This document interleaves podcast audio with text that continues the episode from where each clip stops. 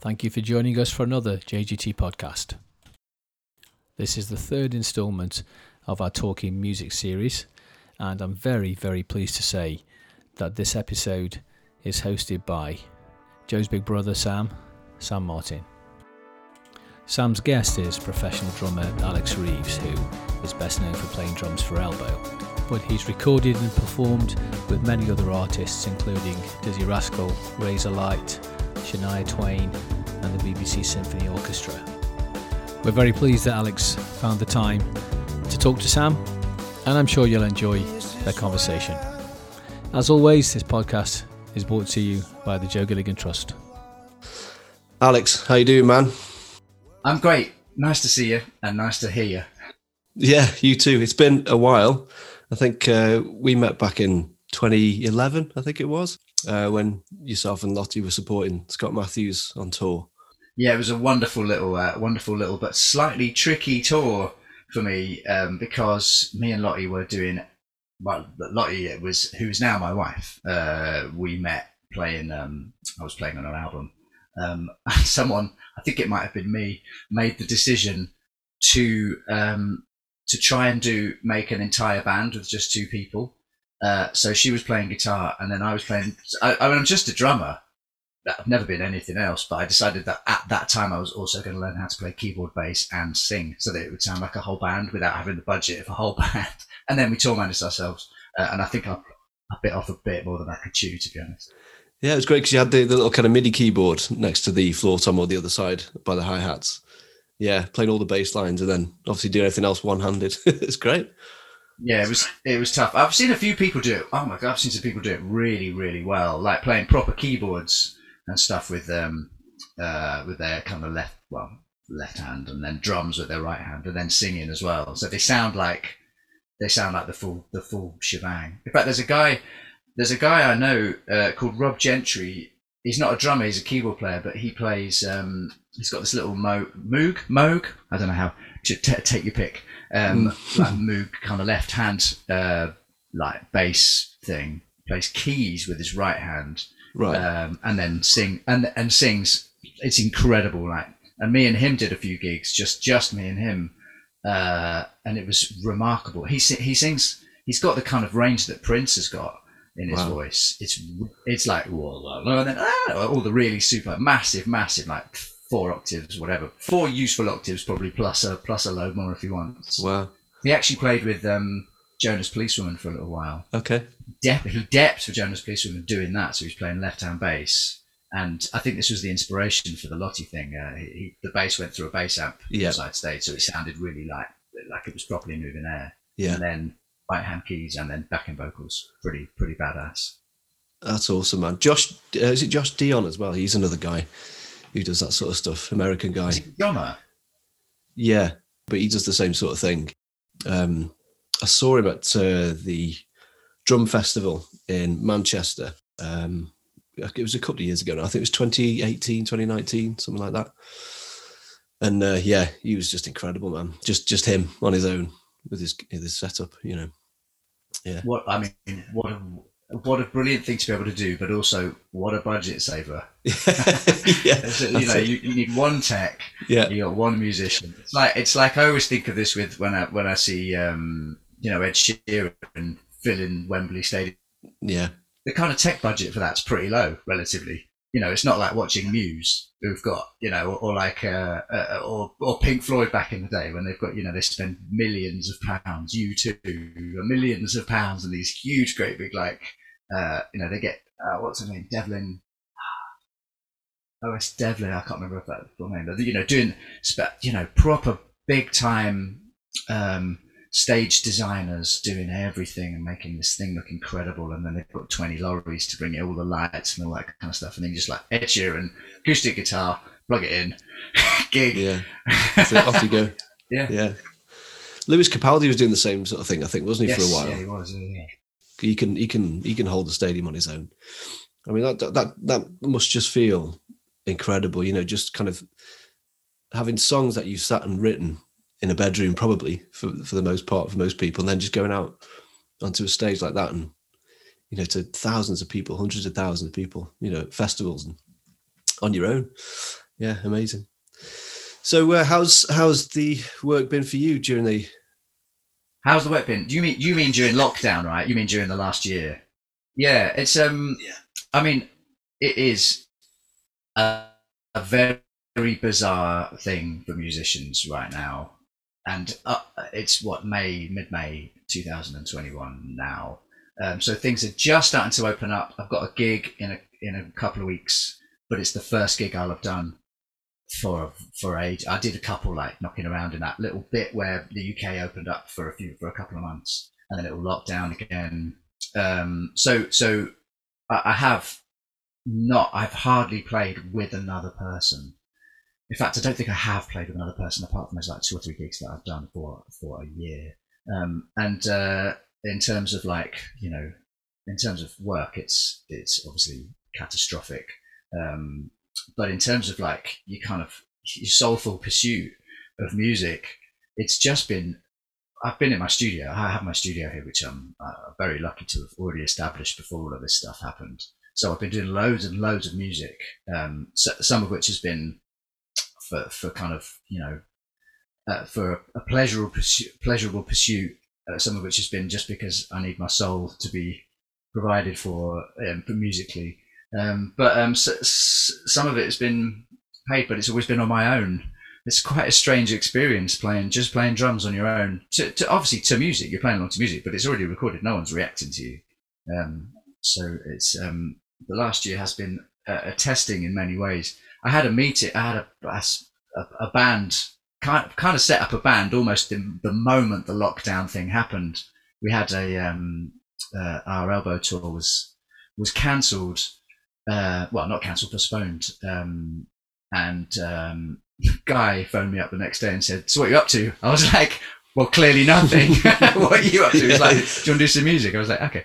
So we started doing this thing, which originally the idea was that we just put two, me and him playing some stuff together, singing and drums. Yeah. But then we brought in a load more people and kind of close mates, and now it's turned into an actual thing that we've got an album recording for, and so that's really been beautiful. That's been pursuit. We're not getting paid for it. It's art for art's sake, music for music's sake, back and forth, everyone putting their ideas in. Wonderful. So that's been beautiful. I think things like that, especially now, for people's, mental well-being as well, that's kind of, a big issue at the minute, and kind of more of a spotlight's been, put on that during the pandemic. So, having something like that, to kind of have something to focus on and something positive and, something to kind of drive you towards just moving forward all the time. I think it's really good to have. Yeah, a reason to get up in the morning. I mean, I have also have 2 kids, although only one of them's only been around for 6 months. She's 6 months old. So, I'm at home with my family, with my wife and 2 kids. So there's always a reason to get up in the morning, even if it's just to make breakfast and wipe asses. From a music point of view, it would have been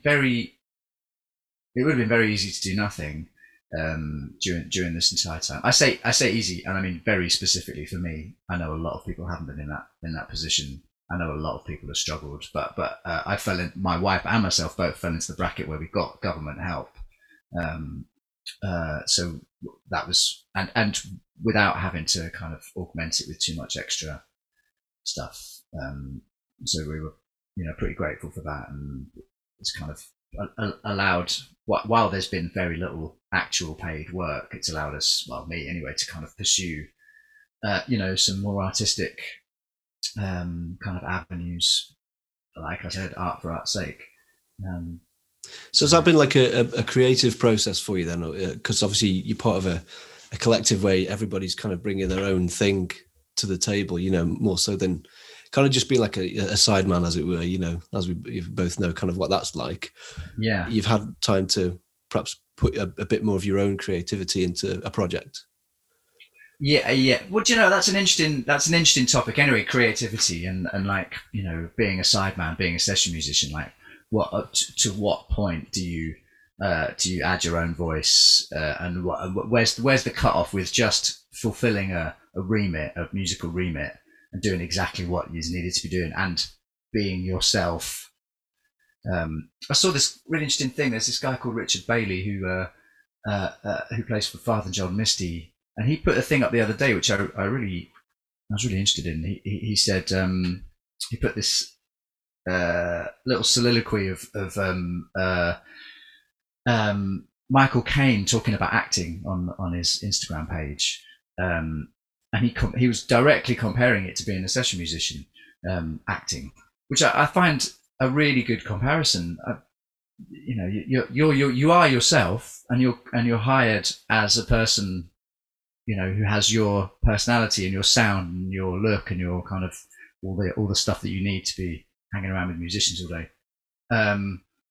But at the same time, you've got to do the job in the right way for that specific time. So for instance, joining Elbow as a session musician anyway, I had to play the stuff that Richard Japp played. I had to play that, and I had to play it like him, because who wants a new member of a band to completely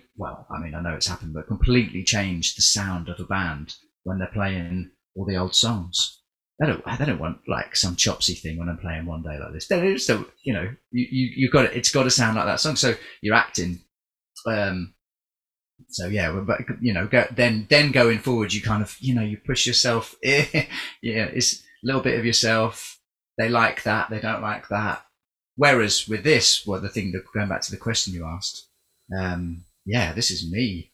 Like, I've got opinions in this that matter. Well, obviously, everyone's opinions matter all the time, but I've got a voice that's like unique to myself now. Yeah, I'm not copying anyone else. It's great. Well, I am copying everyone else, all the great drummers that came before. Yeah. I just wanted to kind of ask you a few questions about your studio, really, because it's quite an interesting setup you've got in there, and the masses of gear that you've got kind of lying around. And yeah, it's become a bit of an obsession. So so are all the sessions you do then from your place? No, but it's increasingly it has been during this last year. It's nice to kind of have a studio which sounds good, where you've got good gear and you know how to get a sound. You kind of all the stuff that I've learned from that has been through playing for other people in big studios and any studios. Mic setups. I don't know if you can see behind me. The mic setup that I'm using, that is a So there's like my for instance, every single thing that I've bought has been because I've liked the sound of it somewhere else. So if you're in I don't know. In fact, I've got to say you're in most of the big British London studios anyway, the ones that I know. And almost every time you do a drum session, they'll set up an old kit and put a pair of Coles ribbon mics over the top of it, and then augment that with something like a Neumann U67. So I just copied that. I just got a set of Coles, and then I couldn't afford a 67 because they were ridiculously expensive. So it's a guy called Jack Reynolds makes kind of clones of them, and they're brilliant. So I got one of those. So that's my overhead setup in this room. I just nicked the ideas from all the big British studios. Wicked. Yeah. So how about snare drums? Because I wanted to ask you about this, because I've heard kind of like quite a few people say over the years, the snare drum the way the snare drum sits in a record can either make or break the drum part, and a snare drum choice is quite an important thing. And I've always kind of thought about that before I've gone to a session or into a studio. Well, I've got kind of 10 or 12 snare drums here. Which one's right for the job, kind of thing. I think probably one of the most important days I had last year, and I mean it's happened before, but certainly last year when I had much more time, was a snare drum nerd out day. In fact, I think it might have spanned a week oh my God, it was okay again. Non-drummers, switch off now. It was so much fun. It was so much fun. Come back in 20 minutes. It was, I got all the snare drums that I have, which I just gradually collected. Over time, you just like a thing, you get that. And then you like another thing, you get that. You got a bit of money, so you get that. And then I got a deal with Sona, like, I don't know, 10 years ago, and they sent me some stuff which I love, and it's like properly beautifully made drums that sound great. But you know, head choice and the way you tune it and damping and all that kind of stuff makes such a difference on a record, such a difference. You're completely right in what you said. The snare drum, it's one of the most important instruments in like certain types of music. I mean, even in like dance music and electronica stuff, the snare drum being dominating or being coming out of the way. You know, think of an 80s like power ballad and how there's drums designed to sound like it. There's 80s power ballad snare drums. Have you seen that one that A&F Drums in the USA do, which is like I think it's an 18-inch snare drum. It's something ridiculous, you know, something you'd barely fit in the back of your car as a snare drum. And it's I think it's called the ballad snare drum, and it's made to go. Yeah, it's going to have its own reverb and all that kind of stuff. Yeah, but yeah, you got to know what your drums sound like. And I've got in this corner here, I've got my kind of like favorites, my favorite 10 snares, and I know as soon as I pull them off the snare off the shelf and put them in front of whichever one of two or three mics on the close mic of the kit, either a 57 or 200, but yeah, 201 is usually my go-to ones. I know what they're going to sound like because I know what they record like, and I've mixed my own drums and I've balanced my own drums in that track. I'm actually going at the moment for a more pingy sound.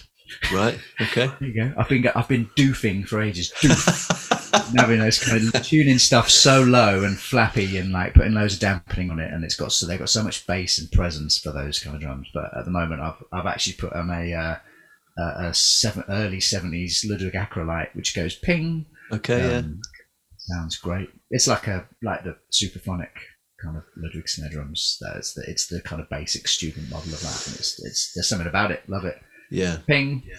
Love it. I've been after a Supraphonic for a while, and they keep popping up every now and again on eBay. Do you know, if instead of the Supraphonic, get an Acrolite? They're way cheaper, and they sound very similar. I saw Larnell Lewis using one recently. The guy from Snarky Puppy. He's got to be one of my favourite drummers. Yeah, the modern drummers, kind of, you know, of recent times. Ever since I saw Snarky Puppy, I actually saw them in Manchester at Band on the Wall. Man, I bet that's very intimate, isn't it? Relatively. That was just like it was. I don't know. We kind of witnessed something really special, but it was before they kind of became really cool, you know. And the release of the album kind of went quite big, you know. But that gig was just something else. But it wasn't actually Larnell on that gig. I don't think it was Spot C. Right, the other guy. Larnell's a remarkable drummer. If you're listening to this and you haven't checked him out, check out his stuff with Quincy Jones, the live Quincy Jones orchestra stuff he plays. Right. Okay. Yeah. Good. Awesome. So, who kind of inspired you to get started? Because I think am I right in saying you didn't really kind of get into drumming till you about 15, 16, that kind of time? Yeah, yeah. So, what was the inspiration there? I don't think there was like a drummer inspiration, like a popular drummer inspiration. I think it was more because my mates were doing it. There was a good friend of mine at school who was teaching drums, and I really loved the sound of the drums and the feel of the drums. And my best mate who lived next door, Tim Standiford, who's still my best mate and is a wonderful musician, a guitar player still, played for all sorts. He was, you know, a big inspiration to me because he was just so into playing music. And I went round to his house. You know, when you're kind of young, you haven't really heard music. Well, you have, but you haven't had an obsession like that before, where you can actually do it and make something that's beautiful and new. And well, at that time, it was smashing cymbals and playing as loud as I could, which was terrible for his parents because I lived in a very badly made semi-detached house that was literally attached to his place. So yeah, my first drum teacher, Noel Martindale, was probably a really big influence on me, and he was the one who started saying, "Oh, listen to this record and let's try this," and all that kind of thing. And then at that time, I started like checking out the drummers and listening to all sorts. I remember at that time I was obsessed with a the VHS of Vinnie Colaiuta playing with Sting. I think that was my that was like my go-to obsession. I think I wore that video out watching, just, you know, watching how he played with, how a musician like that plays with pop musician, kind of pop, you know. Yeah, that was probably my first like drum obsession.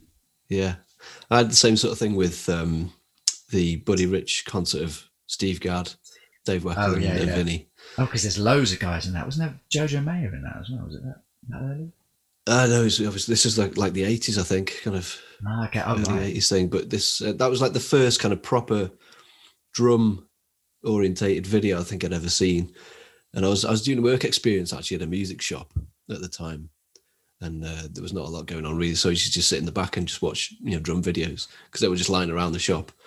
So I put this one on, and it was just like I was just blown away, and then became a massive Dave Weckl fan after that. And then obviously Steve Gadd, you kind of find out who he plays for, and you know, obviously the whole Steely Dan thing came around, and you know, that type of thing. So yeah, it's so great to just have that footage still around. Actually, I'm really glad for YouTube for that sort of thing, because that's just kind of available. Anything really now is available to anybody, isn't it? So yeah, it's a remarkable place for if you want to learn something. I mean, there's a lot of rubbish on there in terms of like people teaching technique and like really not getting it. But if you find the right things, man, it's what an incredible tool for people to learn from. Absolutely, yeah. Okay, cool. So, I mean, getting onto kind of your setup a little bit then, because I was thinking about this the other day. One of my favorite drummers in the whole world is Benny Greb. Oh yeah. And I had the very fortunate kind of experience of having a week's master session with him in Germany. Oh, great. But obviously I've been keeping an eye on him for a long time. I think 2015 was the first time I saw him on YouTube. But I just wanted to talk about kind of setups, because obviously through following him, you could see how his kit has evolved over time. Everything's become kind of a lot lower. He's changed the kind of sound of his cymbals and, you know, the size of his drums and all that kind of stuff. So there's all these kind of factors coming in. So I just wondered how your setup has changed over the years. I don't think it's changed that much, if I'm really honest. I think the way that I hit the drums and the way that the drum I want to make the drum sound has probably changed a bit. But I kind of settled on a kit that I liked pretty early. I was like my 20s. I was playing in this bar in Cambridge called La Raza, and I was playing. Sometimes I was playing 3 times a week there. Wow. With some wicked music, amazing musicians. I kind of made my bones there, really. Yeah. And it was a little bar underground, like big old flight of stairs to get down to it. You couldn't park very close to it. And my development of my kit was based around 2 things. It was based around the music that I was playing. It was based around the loading. And the music that I was playing, a lot of stuff was like kind of new soul, jazz influenced, hip hoppy kind of beat based music. A lot of like Philadelphia soul of the time, so the Roots, and like Jill Scott and Erica Badu and all those kind of like. I was playing with a female singer, but I worked out that I could. There was, so I was playing that stuff. So the bass drum, I used this little 20-inch Ludwig, which I loved. Still got it actually, and a Black Beauty snare drum with a wooden hoop on it. A quiet set of old Super Zin hi-hats, which I found. I don't know. I can't remember where those came from, and a quietish ride cymbal. And that, and a floor tom, and that was it. And I started kind of augmenting it with like occasionally like a second little snare drum or like another set of hi-hats. So not having toms, but just being able to make be like kind of like what Chris Dave does a bit, and that he's got like 3 snare drums, 4 sets of hi-hats, and a bass drum. That and instead of like playing loads of drum fills on the toms and loads of like, you know, like cymbal stuff, just playing a different beat on a different sound.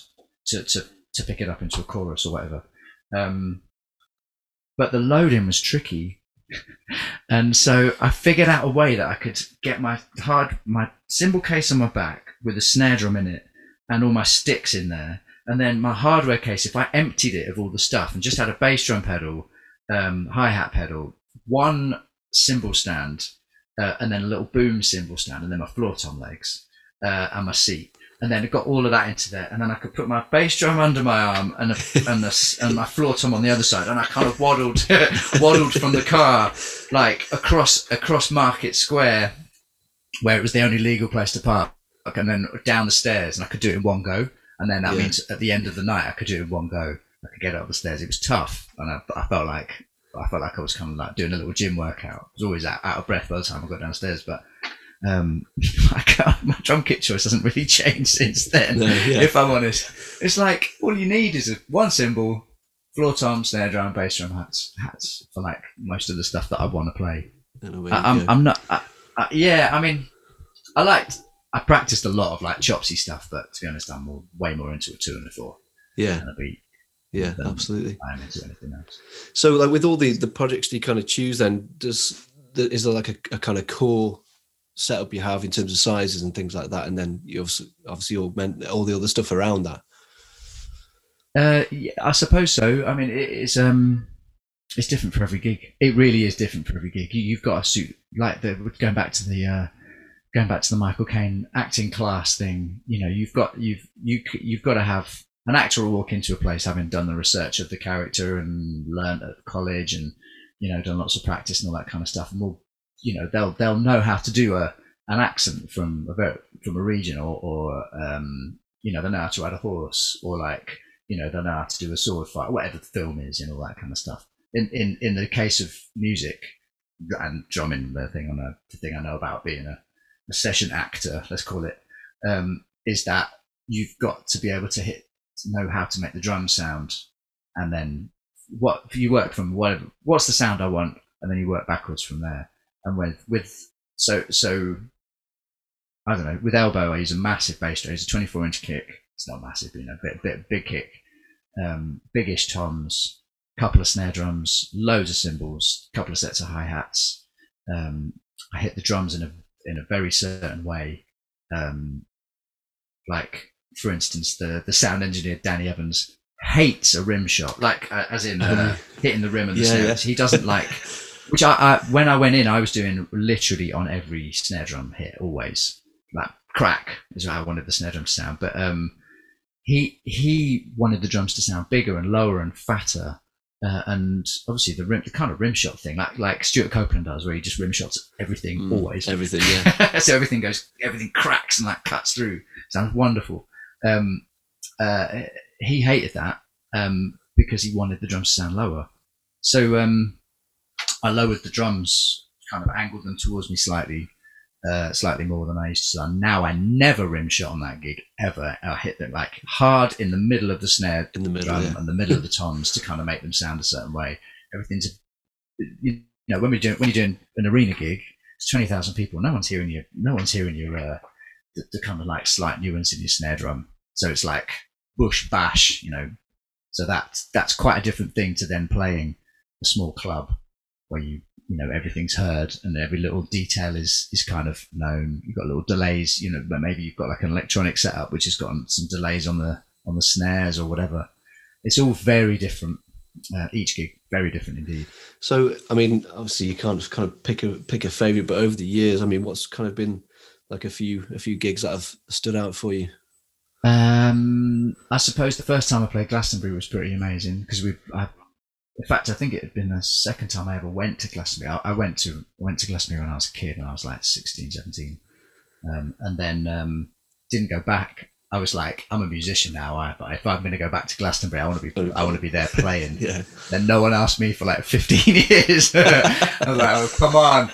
And then the first time that I did, I saw every year I saw it on Facebook and like friends and stuff. Oh, you're off to Glastonbury? I was like, no, I don't play in any bands that do Glastonbury. And then I got this gig with Dizzee Rascal, and the first festival we did one warm-up show. The first festival that we did was the headline, second headliner on Friday night on the Pyramid Stage. Wow. It's just like what? Then you kind of get there, and the Pyramid Stage is. I mean, it's like on TV all over the world. Yeah. But there's a thing that the Pyramid Stage has is it's on the bottom of a slope. So you can see all of the audience. They just go up, like away from you. it's remarkable. Sitting in the middle, literally in the middle of the stage, like at the back, like you play a bass drum.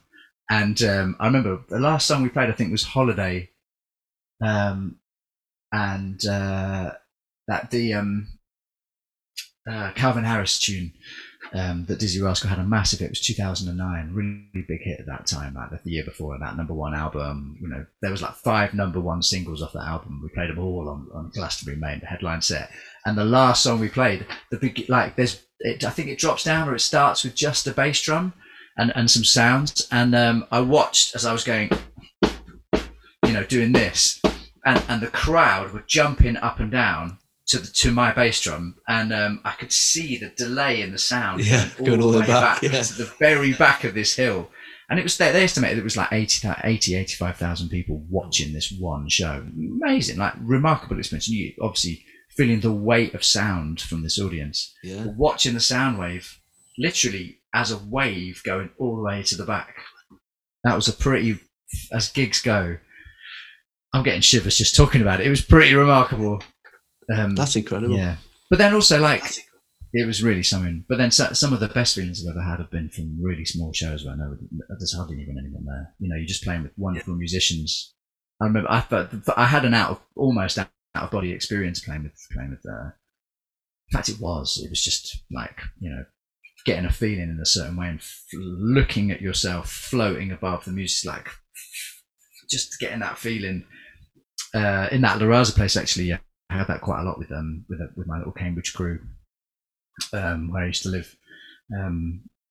Like some amazing musicians. There was a couple with a guy called Chris Hill playing bass, who's played for all sorts. He's a wonderful musician. And John Turville, who's a piano player, I used to get that all the time with him. And Sarah Mitra, who's a singer. You know, from all of whom are like wonderful musicians who I haven't seen in a while now. But you know, it's to get the feeling.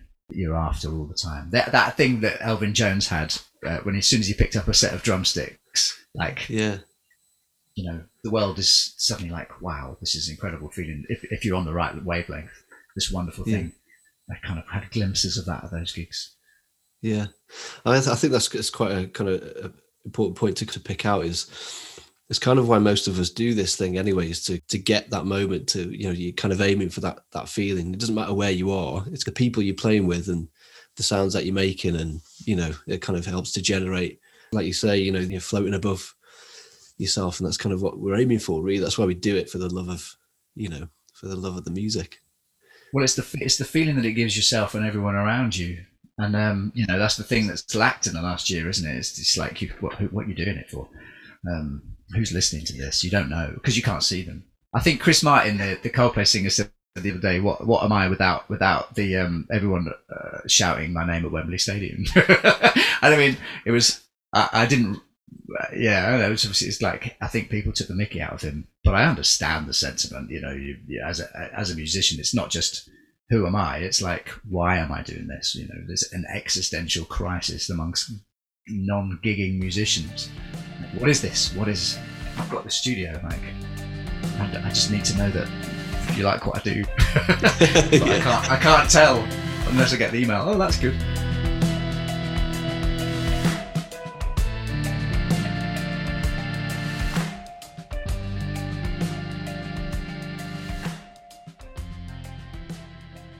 Because I mean, we haven't been allowed in the same space as people, like, to do gigs or to even rehearse or just have a jam, you know. So it's all been kind of over the internet. And I see quite a few of the sessions you've done with Elbow over the Instagram page you've got. And I mean, obviously it sounds amazing, and you kind of you're all playing the song, but none of you in the same room. No. But you still manage to kind of obviously make it all sound amazing. But it's like, it's there's nothing better than kind of looking across to somebody and seeing the smile on their face because of what you're doing, sort of thing, you know. Yeah, also, you know, there's a crowd. Yeah. You have good gigs and you have bad gigs playing the same songs. Why is that? Mm. You know, you know, it's because of how you're feeling, how the room is, how it sounds, how the crowd is reacting to you. There's so many complicated factors. It's very difficult to nail down, but I think the crowd has got so much to do with it. And you know, there are places in the world, I'm sure you know, but the places in the world that you're kind of guaranteed a crowd that loves and gets music universally. There's always people like that everywhere, but sometimes it's everyone. Like Dublin is like that, and New York is like that, and some of them in London are like that, but not all of them. Manchester's an amazing music town. You know, there's like some of those places you go. I mean, obviously, going to Manchester with a well-known Manchester band, filling a place which is full of fans of that band is always going to feel great. But there are some places that are just whatever band you're playing with, it's just universally wonderful. Glasgow, oh my God, what a music town! Like, wow. And any gig I've done in Glasgow has been remarkable, because the crowd is just, they'll just give, they just love the music. Yeah. They're just up for it. Yeah, that's great. So I mean, for anybody listening who's just kind of about to start their journey then into the music business, what could you give them any pointers or advice as to where to start, or like how important, like say, networking is, for example? I think networking is a terrible name for something that sounds like something, you know, like it's on a LinkedIn profile. But I get the sentiment. It's like I've had more gigs from my friends than I have from anything or anyone else. Mm. And I think going for a coffee with people is as important as going to a jam session with people. You know, you've got to be able to play, but people have got to, you know, you've got to get on with people, and people have got to get on with you as well. Mm.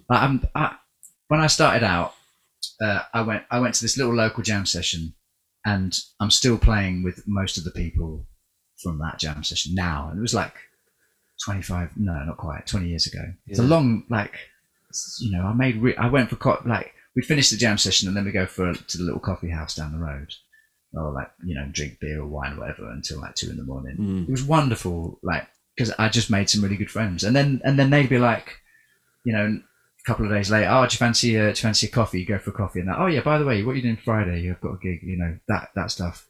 Yeah, it's just with your mates. So now I'm just playing with my mates. It's brilliant. Yeah, that's great. I think people are the most important thing of all. So have the sessions you've done then overlapped in some kind of way? So like the thing, so with Dizzee, first of all, did that lead on to something else, or was that like a completely different angle into like the next project? Yeah, everything's linked in some way. So for instance, that jam session that I mentioned, I met and started to play with someone who's a really good friend of mine now, Hal Ritson, who MD'd Dizzee Rascal. And he did that special thing that I'm going to say something contentious now, that maybe today's government is really good at, which is Operation Get Your Mates In. And I'm saying this with a you know, a degree of we all do it. I'm not making excuses for anyone or some kind of political point, but you want your friends to be around you, don't you? And especially when it comes to music, because you're hanging around with people more than you're actually doing the job, I think, if you're on tour. So Hal Ritson started Operation Get Your Mates In, and basically got this great big band with all of his friends in, all of whom were great musicians, like that was a given. So we had a 13 or 14 piece band playing for Dizzee Rascal. You know, Jules Holland was one of our first things, and then we did, you know, we kind of took it on tour and did all the festivals and all that kind of stuff. And then from that, you know, I met loads of people, but then asked me to do other stuff. I ended up doing I met Jules Buckley, the guy who at the time he was directing the Heritage Orchestra, who did all of the what was it called, the Electric Proms stuff. Right. They were kind of the go-to orchestra for the Electric Proms. They were all that pop string players, and he put together certain things. We did this, like, ended up playing with a load of people, Skepta, Baser, Miss Dynamite, like with him, and then on from there, then a load of, like, you know, I did a load of like rap albums and you know, like beat stuff, and then with Hal, I was playing in the studio, and one of the things that I did with him was a thing for Uncle with Nick Cave, That was a tune. And then from there, someone Googled drummers because they couldn't find someone that they were doing. That specific tune came up, who played on that. And then the guy asked me to start playing for Bat for Lashes with Natasha Khan. Oh, okay. And I toured with them for years. And now Ben, that was Ben Christopher's. I'm now playing in a band with him during lockdown. So he's one of the guys who I'm playing with, Guy Garvey, in the lockdown. So, that's a long way of saying, yeah, everything's connected. It's all linked. Yeah. Everything's connected. It's madness. It's completely, people remember you and they call you up if they like, they also know you've got a thing or a sound or a thing that you do. Yeah, that's great, man. So, is there like a memorable piece of advice that you've been given then over the years that you could impart to all our listeners out there? So anything that someone said to you that's really stuck with you and you thought, well, God, yeah, I'll make sure kind of I bring that into my playing or into the way I do things. Not one piece of advice, but the amalgamation is like be kind. I think it's probably the biggest. It's probably the biggest thing. Be nice. Be a nice person to be around. Like if you're going on tour, I think you're spending maybe 4 hours of your time playing music in some way, and some of that will just be waiting for other people to sound check a guitar. Like you might do an hour and a half sound check, and then a 2 hour gig, let's say, and then the rest of the time you're just in a very enclosed camper van with 12 other people. Yeah. A tour bus is a very small place, and it's even smaller if there's someone who is just being horrible to everybody. It takes one arsehole to ruin cut the balance of a tour bus. Be conscientious about other people, be kind. I think is more important. And the same, if the Operation Get Your Mates In story is going to go through your life, then no one's going to be getting you in if they don't like you. Even if you're the best player, take for instance Ginger Baker, right? Yeah, he's like one, an incredible musician who changed music. He was with a Toad. He was like, had the first drum solo on record, or like rocked on a rock record, blues rock, whatever Cream did. It was that kind of like mixture of stuff. But can you imagine being in the band with him? Nightmare. With all the stories, he'd have been a tough one to be around. And I think, was it Jack Bruce or was it one of them? They hated each other. Yeah. And, you can see why. Yeah. There's an interview he did with Chad Smith. I think he's, again, you can find it on YouTube, but he was so cantankerous, he just sat there smoking, like chain smoking, and he was, just, I don't know, he's got to be in his kind of late 70s, just doesn't care, just laying back in this chair, giving like one word answers, Yeah, yeah. So obviously Chad Smith was trying his hardest to kind of get the information out of him, just be nice, Right, of course he was. I imagine Chad Smith was a massive fan as well of Jamaican. Yeah. Well, I think that's why he did it. I think it was Chad Smith and somebody else, but I can't remember. There's so many Ginger Baker stories. I've got a couple of my own. I'm not even sure whether they're allowed to count. Do you know? I'm not going to tell them. But what's that? Beware of the Baker, or is it Beware of the Ginger? Whichever one it is. There's that film. Have you seen that one? I think the documentary about him. Yeah, where a guy kind of interviews him, and the opening scene is him going to his farmhouse in South Africa. I think it's in South Africa where he's where he resides, and he turns up, and Ginger Baker comes out, tells him to f off, and hits him over the head with his cane. Punches the cameraman. Yeah. I know. Well, yeah. And he's known him for like weeks. He's been doing a documentary for a while at that point. It's like, okay, but as fine if you're in a band or If you're one of the lucky few people who who's got a band that's then successful enough for you to make a living out of, it's rare, especially now with the remuneration of gigs obviously cancelled, the big streaming platforms paying not even the living wage to the writers of the music. I think it's kind of brought it into great relief that it's very tough. So, don't disadvantage yourself by being horrible to everybody as well. Yeah, it's hard enough as it is. Yeah. Oh, I also get, if things are tough, then, if things are tough for you and you've worked really hard and you're not getting what you want, it's going to make you angry and annoyed. And I get that, but you know, there's still a great benefit to just being kind. So are there any albums with certain drum sounds on that you particularly like and you can kind of, well, you've tried to emulate in the past? I mean, there's always stuff that I'm trying to emulate. A lot of the time people will send, if they're sending tunes, they'll sometimes send a sound reference as well.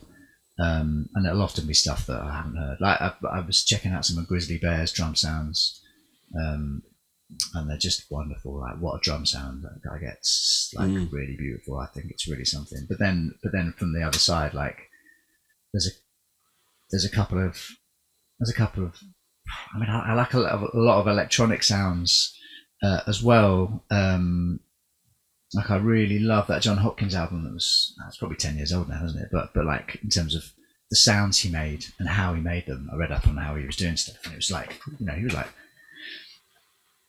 getting a bit of thing he found outside of his studio and hitting a top of the piano with it and then looping that, you know, that kind of stuff. Wonderful. So yeah. But it's a constant, like, in terms of drum sound, it's a constant polishing process. You know, what the drum sound in the room is, you know, it's probably only 50% of what the actual thing that you're doing is. There's so much to it. It's just like if you were to reduce it to some kind of maths thing, it would be the most complicated like equation ever. Yeah. Unsolvable, I think. How do you make the drum sound good in this? Don't know. It just did sound good. So yeah, I think in recent times, the Grizzly Bear album, I think, has been, I've been listening to that and thinking that's brilliant. I did an album for someone who referenced it and loved it. Yeah, really loved it. God, one album that sticks out for me is always Your Spilt Milk by Jellyfish. Oh, that's like 90s, right? Yeah, right. Man. But honestly, like, that is one, like, album, the whole record is amazing. And Roger Manning's done a couple of interviews, but he never really talks about how they got the drum sound from where they were. Right. But it's just one of those records that you put on. Even now, it just sounds so fresh. Yeah, really. It was done in the 90s, but it's one of them you can just put on and you turn it up like to max. And then, you know, joining a fan club kicks in and you're just like, oh my God. I don't know that. I'll check it out. You've got to have a look, man. It's incredible. Yeah, it's really good. I think it's Jack Joseph Puig, is it, or something? The producer. Oh, yeah. And, he's the guy who kind of mixed it, I think. Yeah, he's done a load of plugins as well, hasn't he? Like, I think so, yeah. But that record in particular is amazing. But also, I love kind of like the old 70s sounds as well, like, you know, Asia from Steely Dan, you know, all that record, even though there's a load of different drummers on, you know, it's quite a... Yeah, but there is the sound of the time, isn't there? Like you listen to that Fleetwood Mac stuff at about the same time. Yeah, yeah. Kind of like 70s stuff, and they were recording in all those LA studios, and I think on that album they were using like a AKG 452 on, or 451, the old style on everything, everything. Like even on, you know, on bass amps and stuff. Do you know what? They might have to check that one. I don't know that for a fact, but I did a session at the Village in LA with Elbow when we were out there, a radio session, and they'd recorded. Oh, it might have been Tusk. I can't remember whether it was that.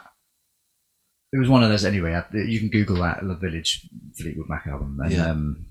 They showed us to the studio that they just like booked out for like a year and a half or whatever it was. And they were like, here's where this was done, and this is, they used all these kind of mics, and yeah, well, like those sounds, they're so classic, aren't they? Like, recorded in a certain way, very cleanly, but onto tape.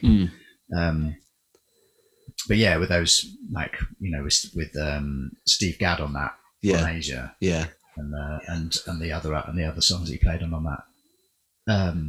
Like really remarkable drum sounds that he kind of still has, actually. Yeah, he kind of still has the same. Yeah. Have you seen the Sound City documentary as well? I saw the one with Dave Grohl. Yeah, is that the? Yeah, because he's. I think he took the desk from there that they recorded Nevermind on, and put it into his own studio. But yeah, that wasn't the Village. That was what was the? It was Sound City. The place was called. Sound City. It was called Sound City.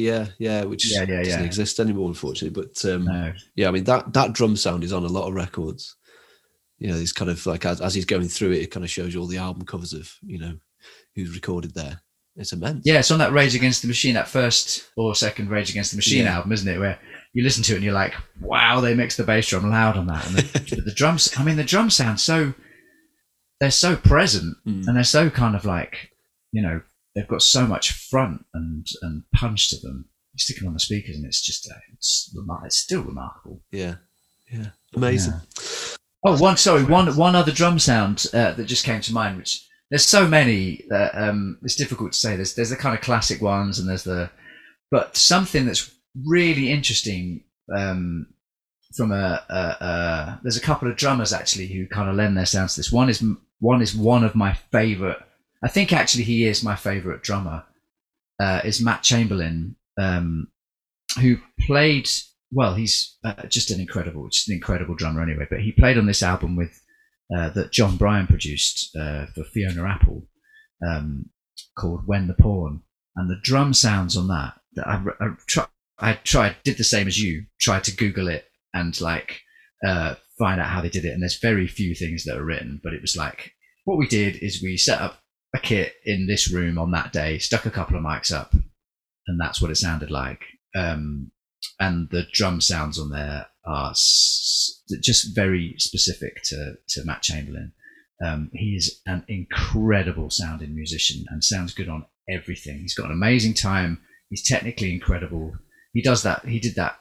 He played with Tori Amos for years as a little three-piece bass player, and her and him. And took this kind of incredible. Just incredible sound and feel and touch around everything he records. Sounds he's got his own studio in the US somewhere, I don't know.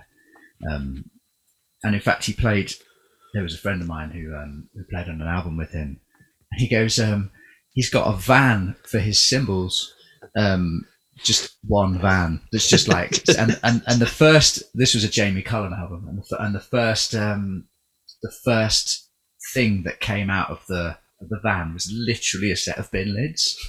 He was using this high. Really? I mean, everyone's like, "Oh, those sound like bin lids," but actually, Matt Chamberlain makes bin lids sound like something else.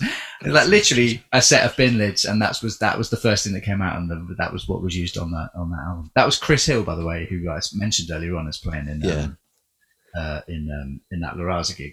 He was he went on to play with Jamie Cullum for like a decade or something. He doesn't do it now, but. Right, okay, so Jamie Cullum for a while. That's cool. Okay, well, I'm conscious of your time, so I've got one last question for you. So is there anything that you believe to be true that other people may disagree with? It could be anything to do with the music or just life in general.